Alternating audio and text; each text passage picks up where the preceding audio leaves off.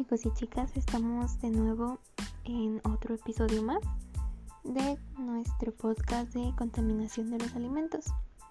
En esta ocasión hablaremos sobre la limpieza y desinfección, los conceptos y la diferencia entre una y otra y el orden en que deben aplicarse. Mi nombre es Daniela y acompáñenme a seguir aprendiendo más sobre este interesante tema. La limpieza y desinfección para un mejor una mejor higiene alimentaria. En nuestro primer capítulo habíamos tocado un poco el tema acerca de la prevención de la contaminación de los alimentos y entre ella mencionábamos la limpieza y la desinfección. Sin embargo, vamos a adentrarnos un poquito más. Estos procesos de limpieza y desinfección son necesarios para garantizar la inocuidad de los alimentos finales en la industria alimentaria. Es por ello que la clasificación de los detergentes y desinfectantes que se utilizan toman pues una gran relevancia. Pero pues mm, muchos confunden la limpieza y la, y la desinfección y piensan que es lo mismo. Sin embargo, no es así. Cuando hablamos de limpieza nos referimos a eliminar la suciedad visible en el campo de trabajo y al hablar de desinfección nos referimos a eliminar la suciedad invisible que puede llegar a afectar el producto alimenticio como pues son los patógenos como virus, bacterias y hongos, entre otros. Pero para poder llegar a una limpieza adecuada y 100% efectiva, va a ser eh, necesario un orden lógico eh, que se deba llevar. Se podría pensar que el orden en el que se realicemos los procesos no pudieran afectar. Sin embargo, nuestra experiencia dice que cuando se trata de higiene, pues primero está la limpieza y luego la desinfección. Incluso hay un dicho que dice, la suciedad no se puede desinfectar. Entonces nos damos una idea.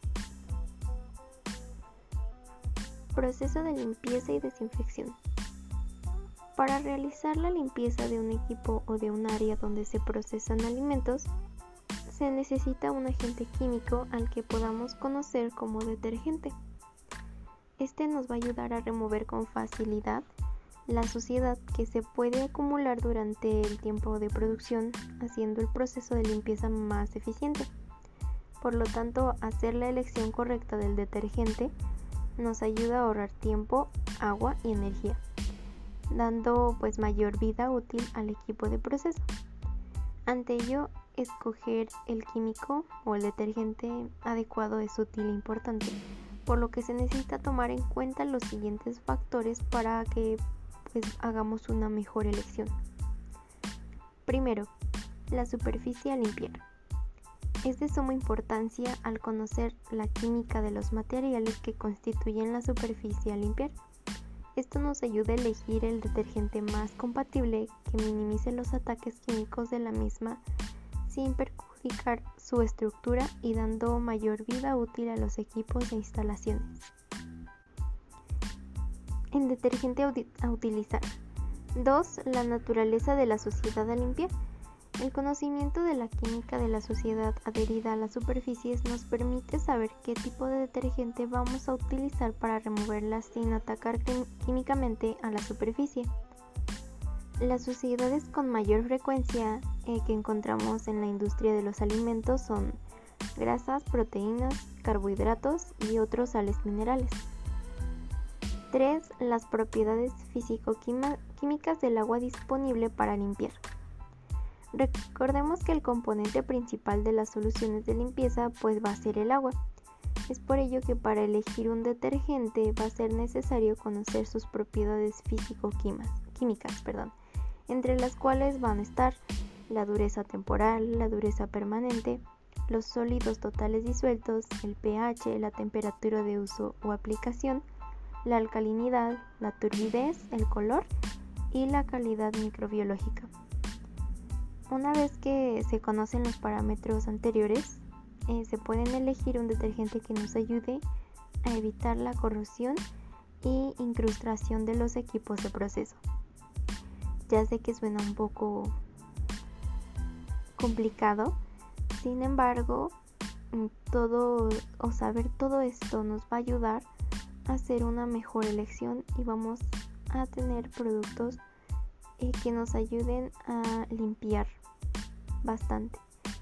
En la aplicación del producto químico, em, vamos a recordar que una adecuada utilización puede evitar reacciones químicas que puedan afectar a pues, las personas o a las áreas que se están, donde se están utilizando los productos. Por ejemplo, 4. la aplicación del detergente. Los métodos de aplicación de este detergente más comunes en esta industria alimentaria son manual, por espuma, por gel, eh, por recirculación, alta presión o espreado y vamos a tener la limpieza in situ y el limpiado fuera del lugar o cleaning out the place.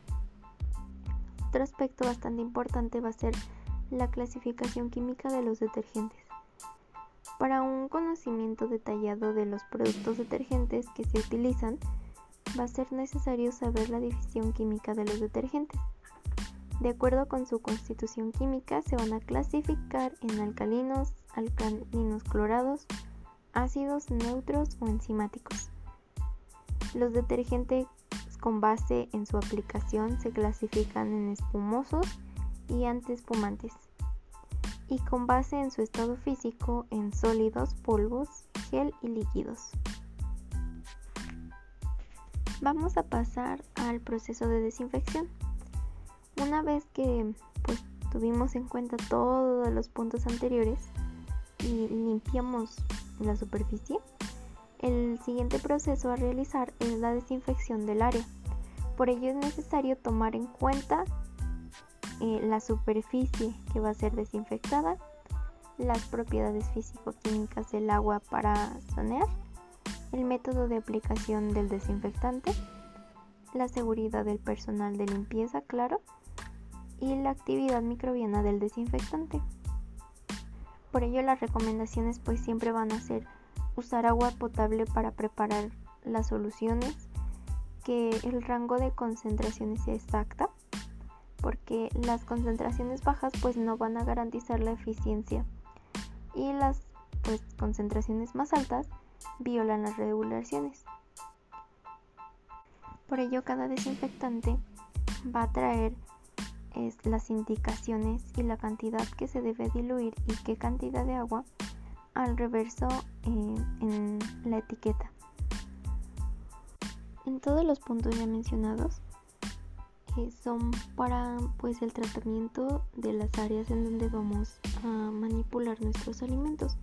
Sin embargo, pues estas mismas recomendaciones van para la limpieza y desinfección de nuestros alimentos. Es Mm, lo mismo. Se tienen que lavar primero, debería haber una limpieza previa a una desinfección. De lo contrario, no garantizamos que nuestro alimento sea inicuo. Por ejemplo, en el caso de las fresas, tenemos que lavarlas primero y desinfectarlas después. ¿Por qué? Bueno, primero tenemos que quitar la tierra porque con la desinfección no se logrará solo quitar eh, la suciedad visible a nuestros ojos, solamente la invisible, que serían los microorganismos eh, patógenos. Y así con cada alimento, así que deben de asegurarse de comprar los productos necesarios y eh, usarlos adecuadamente según cada envase a cada alimento. Esto sería todo por nuestro podcast de hoy chicos y chicas. En nuestro siguiente episodio hablaremos sobre el control de las plagas, cómo vamos a realizar medidas de prevención, un seguimiento y control de plagas de insectos y roedores que pueden entrar en contacto con los alimentos en la cadena alimentaria y así evitar su contaminación.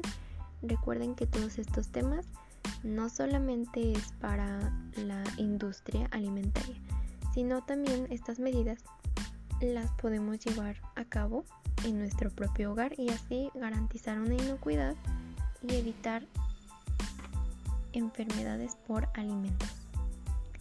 Hasta la próxima.